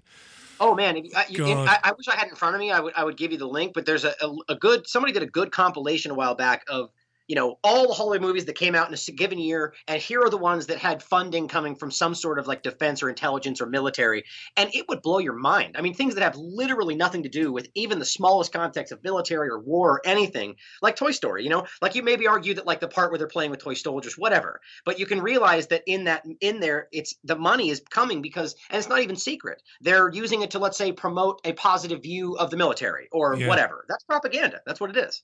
It makes me sick that one of my favorite films of all time is Top Gun. It makes me sick. I mean, it, I was old enough to go to see it in the cinema when it came out. I was 14, I think, at uh, 13 or 14. We were allowed to go and watch it anyway, even though it might have been 15. And uh, yeah, and I love it, you know. And we all do the stupid scenes from it. We can all quote from it, but it's a, it's a U.S. Navy movie. It is. we, you know, we all have it, man. We all have those movies from when, like, I have movies Yeah. that I love that I would never even say on the show right now. Yeah, yeah, when I was a kid, but we know them. You know, like, like even like for instance, here's a good example from a music side of it. I grew up in. There's a lot of music that I grew up with because of my father. That I like the Doors for me were so influential and so like just you know opened my mind to things. But I've you know I had my Laurel Canyon investigation moment where I realized that you know what these groups for the, possibly really were and on and on and on but you know it's hard for you to then just dis, just ignore Yeah. how how quintessential it was in your life when you were growing up before you knew that you know it's it's one of those hard moments We are speaking with the one and only Ryan Cristian, the last American Vagabond.com. Go to the website, you'll get the links to everything, to the broadcast, to the articles, terrific stuff on there. Why, just to, just to jump around, because I love jumping around with you, because you, you can uh, talk about anything. I love having you on. What, what, what do you think is behind the Pentagon, the US government releasing videos of unidentified flying objects and talking about those things. Oh, I love that because this kind of obviously fits in with what we've been discussing so far. What's really going on there, do you think?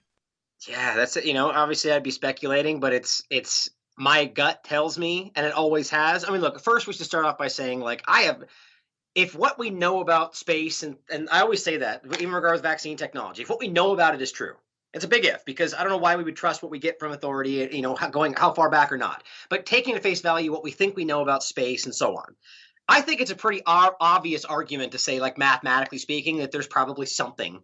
If it, it almost seems impossible mathematically for there not to be. But that being stated, and I'm not saying I necessarily believe that. I'm open to it. That being stated, why we would trust that the government, first of all, would be some kind of conduit between us and them. and I say that because of the way Israel was bringing this up. Remember, Yeah. Israel's government literally stated that they're in touch with some kind of galactic institute. What do they call it? A galactic federation or something and that the only reason they weren't really coming forward is because they thought we weren't ready. And i made the joke like gee they're in contact with the israeli government. I wonder why they're not they think we're not ready. But the point is that they, they're coming out with this stuff. And now we got all these weird little blips and oh look there's aliens here and oh, no navy flight catches this. That's been happening for 30 years I mean, we have members of governments and pre- ex-presidents who've come out and literally stated that this is no, we know this. It's always been there. There was a NASA scientist that, like 10 years ago, stated unequivocally that there were spaceships being using fuel from like Jupiter's rings. These things are all on record. You can look this stuff yeah, up. they are. so yeah, it's like, yeah. so why now? That's always my first inkling. Why now would this pump out? Now, obvious reasons. Right? What do they not want us paying attention to? Why did the Fauci emails slip out in a very obvious way from the Washington Post? They don't. The, the vaccine push and what's going on around this, the Great Reset, and all the things they're trying to achieve are in peril right now. I, that's my opinion. Now, I think that they're going to come out with something if they need to. I mean, the people in your audience are probably familiar with the discussion, like the Blue Beam Project Blue Beam Yeah, discussion yeah. it's not a hard thing to real to, to under to theorize that they could create a situation that could cr- make people think that the world as we know it has now shifted and hence we need some kind of new direction if that doesn't align with the great reset and what they're trying to do i don't know what will but i don't know who knows what's really happening but that's my first instinct Really good. This, yeah. I mean, who who's to say that somebody hasn't suggested? Because these people are crazy. Maybe around a table discussion, somebody has suggested to, I don't know, one of the shadowy figures who controls these agendas. Maybe somebody said, "Why don't we, in order for them to take the medicines we want to give them, why don't we tell them that there's a presence?"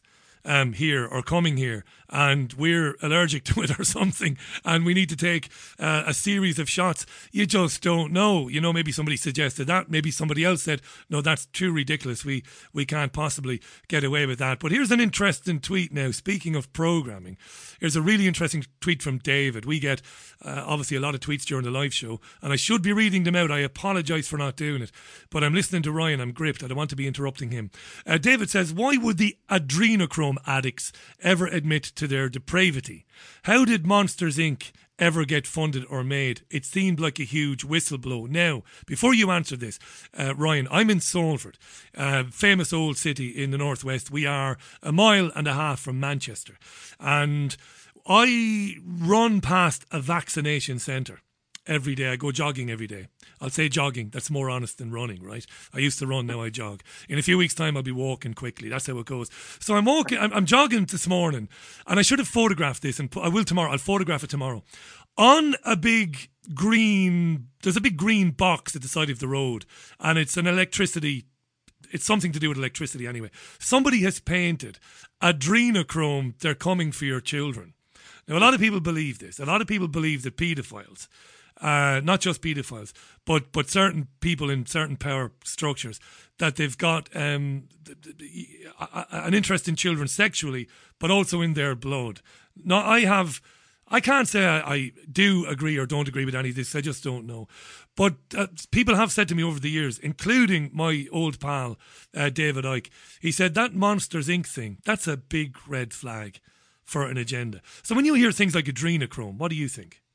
Yeah, and you know, Richie, this is why I respect what you do because you're willing to say I don't know. You know how few people actually say I don't know today? Not it's too many. to how few people do that. Yeah, yeah, not a clue. It's, well, and, and that's and that's the point though. Is that I, that's where I would say too. You know, I've I've researched quite a lot of this, and I would say that I'm not really convinced that this is as what the community would argue it is, like the full breadth of it. But look, Yeah. the discussion of this. Oh, and I would say specifically, make sure it's clear on this that that I wouldn't say that that that that's when you get into the satanic discussion. Yeah. That's what that is, right? But it, but so for people that may not know, I mean, the idea is that you have a, a, a, a, gland in your brain that produces adrenaline that can be pulled. And they, they make references to this in uh, Fear and Loathing and different books and you know Hunter S. Thompson th- stuff that you could you know essentially have that and have direct adrenaline. Which I don't know why that doesn't make sense. Let's just be clear. Like I've never actually proven that this is something that like. But there's people that argue that's just not possible and so on. But why doesn't it? It seems like an obvious thing. It's adrenaline, and that would have an effect on your body. So anyway, the argument is that people would do this and harvest this from children or anybody for that matter. Yeah, that's now, right. the, my point would be always, always, is that possible? Well, obviously that's possible. So why would we dismiss this out of hand because it sounds like something that we don't want to know about? You know what I mean? Because Yeah. people hear this and they go, "That's crazy." Why is it crazy? Is it unlikely? Sure. But for us to, to- this has become this problem with today's society. There, we've allowed them a scapegoat to say conspiracy theory and dismiss anything that they don't like. You know, so it's possible clearly. Now, when you get into the real discussion about like the satanic ritualism that's been around in this country that dates back to groups, in fact, our government themselves, but groups tied to our government for a long time, satanic ritualism is very easy to find, including people that we can even point to. I'm not going to get up to a very strong, you know, long point, but that these people have practices that that speak and historically point to things just like that ritual sacrifice things like this so i just think it comes to a point to where there are topics that we're not like for instance th- think of the crossover right now we can verifiably show that people have died from taking this injection around covid-19 That's right. norway proved it there's all sorts of things but that's fake news on the on twitter so that says something why is that adrenochrome discussion reflexive fake news I why agree. is the vaccine fake news Brilliant. because maybe there's something there Absolutely brilliant. So uh, you, you summed it up. I don't know whether there's anything to it or not. I really don't. Um, but but I'm interested in it. I'm also interested that. Well, no, I, I, I want to move on to talk about other things in the time we have. But yeah, what what they will do about things like adrenochrome is they will find a content creator who is known for putting out clickbait stuff And Yes. I'm not going to name any names. I'm not going to name any names, but we, we, we know there are people who do that. Like, we know there are people who make up. We know that 5G is potentially very harmful for people. We know that. I know that because Dr. Christopher Busby and others have told me, experts in this field, they say, Richie, it's potentially very dangerous. Like your good self, uh, Ryan, they don't come on here and say, it's going to kill you, it's going to kill everybody. No, they don't. They say, this is potentially deadly, and no human impact studies have been done. It's potentially very harmful for some people. We know this. Problem is, in the independent media, some content creators, to draw attention to themselves, will tell very tall tales about 5G. And the problem uh, th- th- that you get with that is that drowns out the moderate voices or the real journalists who want to get to the bottom of it. And I think it's the same with adrenochrome. You know, the, the ones that get amplified are the people who you know, got into QAnon and, and Pizzagate, and you know, Donald is a great Donald Trump's a great light worker, fighting in the trenches against the deep state and all that nonsense, in my opinion. And and then those who want to kind of explore it are, you know, kind of laughed at and ridiculed and mocked. But no, it's a very good point. That I will I will point out that Stephen King's book Doctor Sleep, the sequel to The Shining. When you when you speak about adrenochrome, I read the book, the sequel. I haven't watched the film with um with the Swedish actress Ferguson and, and, and Ewan McGregor, but it's very similar to adrenochrome. It's a group of people wandering around terrorizing children to extract steam from the kids. And again, you're into programming, and I wonder and what's going on, and are they, are they trying to hide the agenda? Um, Ryan Cristian, the last vagabond, the last American vagabond, how dare I, the last American vagabond.com is live on the program today. Great to have uh, him on. Here's a depressing question. You don't have to answer this. We can we can move right on. Um, maybe this whole two tier society where you, you, the vaccinated are going to have freedoms and those who choose not to are going to be kind of out in the cold for a time. Maybe in the short term, there's not going to be very much we can do about that. But but it but it doesn't necessarily mean that we will lose the overall war. I, I'm saying, are we going to take a few licks, Ryan? Are we going to lose a few battles in the short term, maybe? Yeah, that's. I think that's inevitable, regardless of what we're talking about. You know, when you're going up against somebody who will, who, who, who nothing is sacred for, right? Your life doesn't matter, the law doesn't matter. They will sacrifice anything to achieve their end. Yeah, of course. You know, when you- when you're dealing with somebody who's backed into a corner, they're going to lash out. So we're going to get something. You know, I mean, uh, and to speak directly to what you're talking about, if we're talking about the vaccine passports and the restrictions of your liberties and things going forward, I mean, that's already happening, right? We're living that right now. So it's like we are going. It's it's it's kind of like the classic cliche. You know, it, it gets darkest before the dawn. They're going to keep pushing, and and I, the argument should be that the only reason it's becoming so dark and be, they're attacking so much is because we're having an effect. Because people listen to your show, Richie, because they are aware that there's more to this conversation. And I mean, a good exa- a good example th- this is why they keep lying about the percentages of the injections. Sixty percent of this country has not been in, has not t- taken both vaccines. So this is the majority. They don't want you to realize that. So they want you to. They keep framing us as this fringe conspiracy theorist in your mother's basement Yeah. situation, yet simultaneously able to overcome the entire medical apparatus. Right there, it's fake news taken over. It's it, it, they're so desperate to get past this that they're going to lash out. So yeah, I think it's going to get bad but we need to realize that this is all it means to an end. You know, it, it, what's nothing worth fighting for is ever truly easy. You know, it's always difficult. That's what freedom is. It's it's it's, it's struggle. It's it's you know it's hardship. That's what we have to fight for. If we just thought freedom was something you just woke up one day and picked up off the table, then it wouldn't be something you really fought for, would it? No, you it know? wouldn't. Do you know who I feel really sorry for? I feel sorry for people who might take it anyway. You know, I, I, I, I, I'm sure you've heard from people. You've, you've been around. The Last American Vagabond is very well established. You've got a very big readership. There will be people who read you and they will know that these injections are potentially harmful, but they might have, they might be split up from their wife or their husband. Um, Right. They might have a child overseas. They might have a mum or a dad who's living overseas and is in is in their senior years, and they might have to bite the bullet. I dr- I feel dreadfully sorry for those people. My own um, uh, partner Caroline is not going to have the vaccine under any circumstance. The injection, I should say, she will not have it. Um, she she knows the score, Ryan. But her mum and her sister, she's she, from from a small family. They're in France and she knows by not having it that's the end of that a very good friend of mine his his wife is overseas in eastern europe and he's not been able to see her um, for weeks on end. He can't get into the country to see her unless he can provide evidence that he's been vaccinated. Now, I don't think he will take, you know, take the, the, the consequences and, and have the, the medicine anyway. But how many people know what's happening and might have to say, "Oh, give it to me anyway. I'll take my chances." It's unimaginable to me. This. It is. It's it's just horrifying. I mean, it's it's it's you know whether you're in the U.S., U.K., or anywhere, how is this where we are? I mean, this this is exactly what we said was this that was leading to, and it's exactly what the very people who are now saying it's normal were telling us would never happen. They know that they they're not crazy. They can look back and realize that they said they'll never make you do this. Here we are, right? It's I mean, this is a great. Derrick Broze just wrote an article today for T, for the Last American Vagabond about nurses in Houston.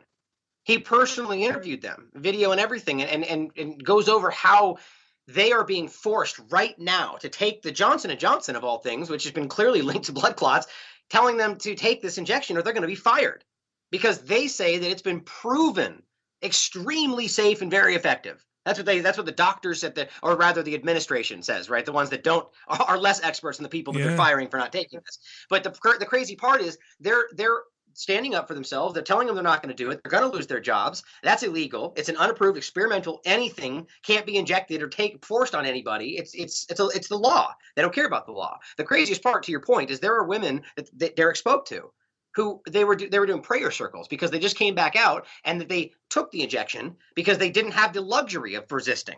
They had the, the job. They had to have a job because their children or Yeah. bills or medical whatever, and so they feel like they they were forced to do it because they had to pay their bills, and now they're worried they're going to have these very nurses were literally moments ago dealing with people who just got the injection and had side effects.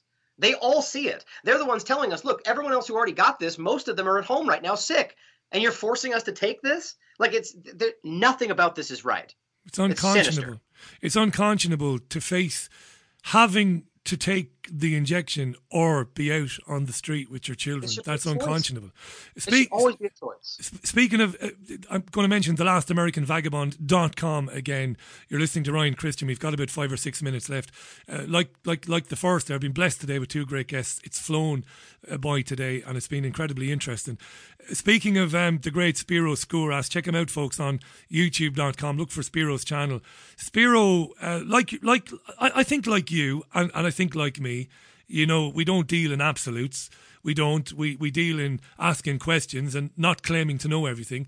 Spiro tried to debunk the whole magnet thing, didn't he? Where Ah, yeah. and um, he, he tried it on, on, on some people, maybe on one person, and eventually the magnet stuck to somebody. And Spiro, as anybody would do, went, "Wow, that's interesting."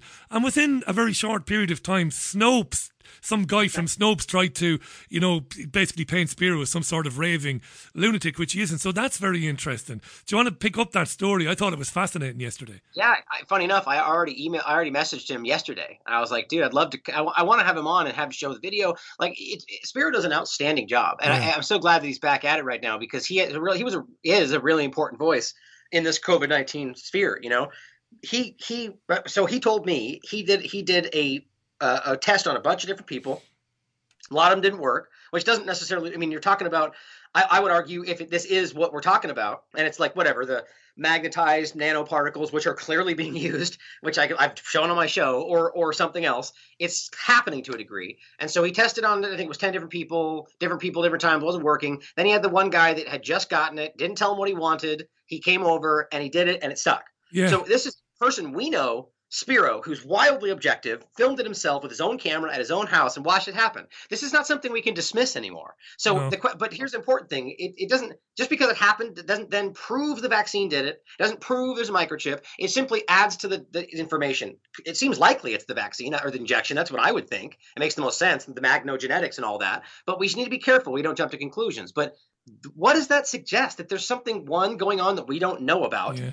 and two that there's that there's uh, processes within these injections like the, what the technology they're using that they're hiding from us. That i mean that's why i talked about the pfizer self-amplifying discussion or the magnogenetics and the nano the magnetic nanoparticles. And it's all very clear So I would love to talk to Spiro about that, but I think that's a conversation we need to dig into further and what it really means. No doubt. And uh, as you said yourself, wildly objective is a very kind and, and accurate way to describe him. He set out to try and debunk it, ironically. He's just Yeah. um, he's just got back to me to say it's actually two out of ten people. So again, Ryan has explained this very succinctly. I don't have to repeat what Ryan said, but you know that maybe some people who have had one of these injections they become magnetic, whether temporarily or momentarily or for a while. Who knows? But it, it, it might be the case. Nobody's making any claims whatsoever. But we're always fascinated when you've been around a bit, like Ryan has and like I have.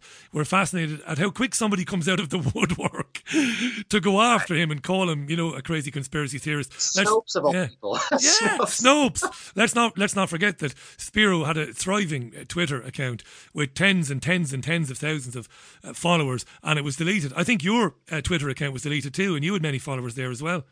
Yeah, about forty thousand, I think. Now, and now I'm back up to five or six with my You're All Dunces account. Unbelievable, isn't it? Twitter, Twitter just del- or uh, YouTube just deleted the channel for the third time. for the thir- for the third time. And what I appreciate about you, and I really do, because I have been a huge critic of the independent media.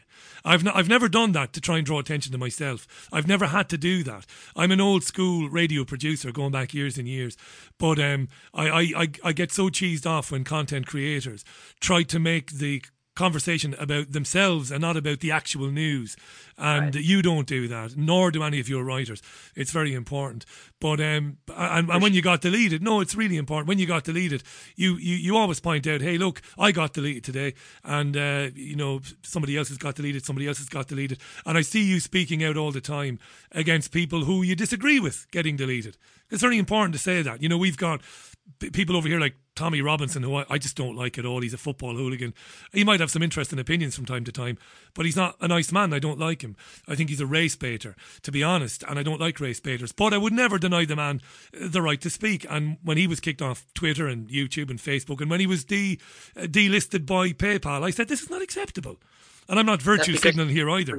Yes. You believe in speech. let him speak and let him come on this program and we'll have a good row with him. We'll argue with him and we'll try and prove him wrong. But no, these these are you know these are weird and wonderful times. I think you're in a better place where you are for now. Uh, I can tell you this: independent content creators in the UK, we're in trouble next year and the year after. Ryan, they're, Yeah. they're going to try and regulate us pretty quickly. And I don't mean me, I mean us, all of us. They're going to say you've got to have a license, you've got to be regulated.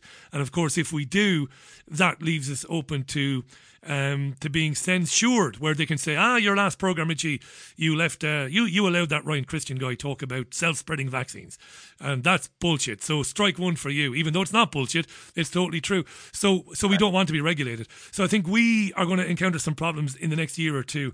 What about your situation in the US? How do you feel about it going forward and the future of the last American vagabond? Well, I feel pretty good about the future of The Last American Vagabond because of the way that we've insulated ourselves from all the censorship with our dedicated server and, you know, the, the way that we're set up. It doesn't mean we're com- completely protected, but from, from TLAV's perspective, I feel good because our audience is directly tapped in. You know, th- this I don't. There's no advertisers. There's no. It's every every cent that goes into this platform is direct donation. Everything, which I'm really proud of because that's something that the mainstream just can't even wrap their mind around. They don't know how to stop that. You know, but in regard to the larger picture, it's bittersweet, you know, because I mean, look, this is what I, what I was kind of hinting at before.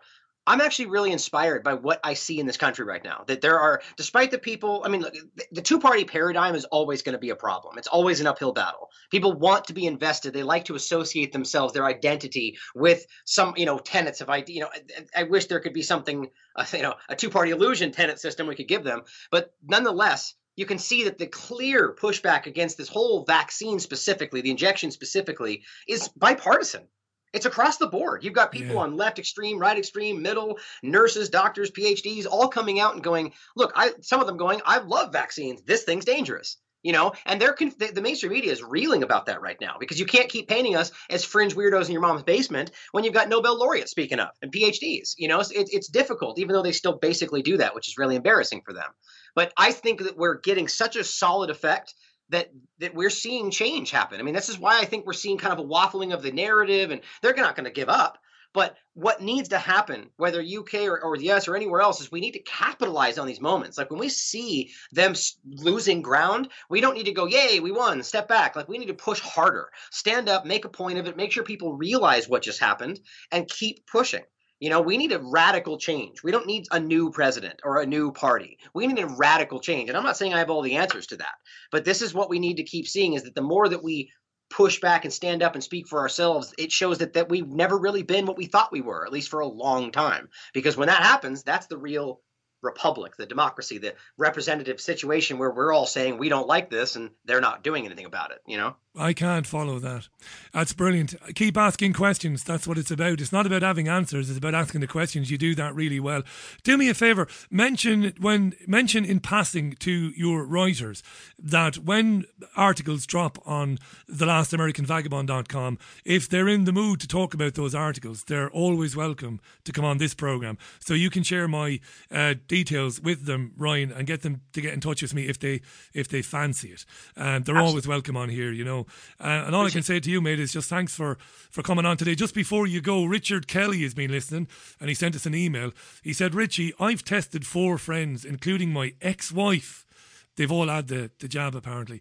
And four out of four, the magnet stuck, says Richard. And other people are tweeting uh, similar uh, uh accounts.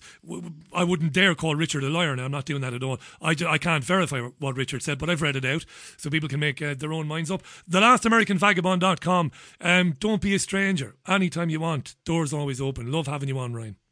Thank you, brother. Always a pleasure. Thanks so much, Ryan Cristian, folks. Uh, pretty much closing out the program today. The lastamericanvagabond.com.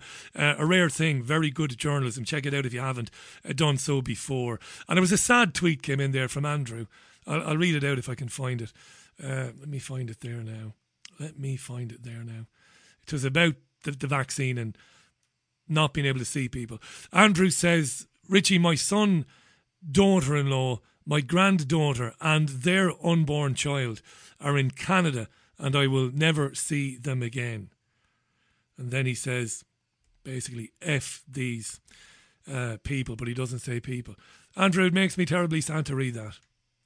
It really does, mate. I don't know what to say to you, really. You know, it's going to be a big thing going forward, this. People realising. Uh, people who know the score, as I mentioned to Ryan, who know that they, they should at least think very seriously about not having one of these jobs. And then there will be others who know they shouldn't go anywhere near these jobs. But then wives, ex wives, children, grandparents, parents overseas, somebody who might be on their own, might need to be looked after. And then you're in the in the realms of well, maybe I have to take it. Maybe I don't have a choice listen, I, I, hear you loud and clear, and I, and I hope it works out for you. That's all I can say. Uh, hi to Jane, who says, Richie, check out, check out Dr. Jane Ruby and Stu Peters on BitChute uh, on the magnetism thing. Uh, I will do when I get a chance, Jane. Thanks for that. I appreciate that. Uh, you can email me, by the way, during the program, and even off off air. You can email me through the website. I get a lot of emails now right? So I don't get a chance to reply to all of them. It's not because I don't want to, but I get a lot. But if there's a guest or somebody I should have on, I'm particularly interested in what I would call establishment people, qualified people who have broken ranks. It's obvious why I'm more interested in them. Because if you're trying to alert people, maybe people who have found the Richie Allen show for the first time, maybe, and they're on the fence, maybe, but they're now willing to listen, they're more likely to listen to the established academic who has broken ranks to say there's something very wrong. So if, if it's somebody from a university or a GP or an MD and I haven't heard of them before, send them my way. I will always pl- platform them. Right, thanks to Ryan Cristian, the last American Vagabond.com. Thanks to Spiro uh, for his help on the programme tonight. Activistpost.com, Spiro Skouras on YouTube. And of course, Kevin Barrett in the first hour, truthjihad.com. Back with you tomorrow. Jackie Devi will be on the programme tomorrow for an extended conversation. You do not want to miss that. I'll be with you at 5 as usual. Enjoy the rest of your Wednesday. Thanks for being with me today. I enjoyed it as always. Bye for now. Bye now.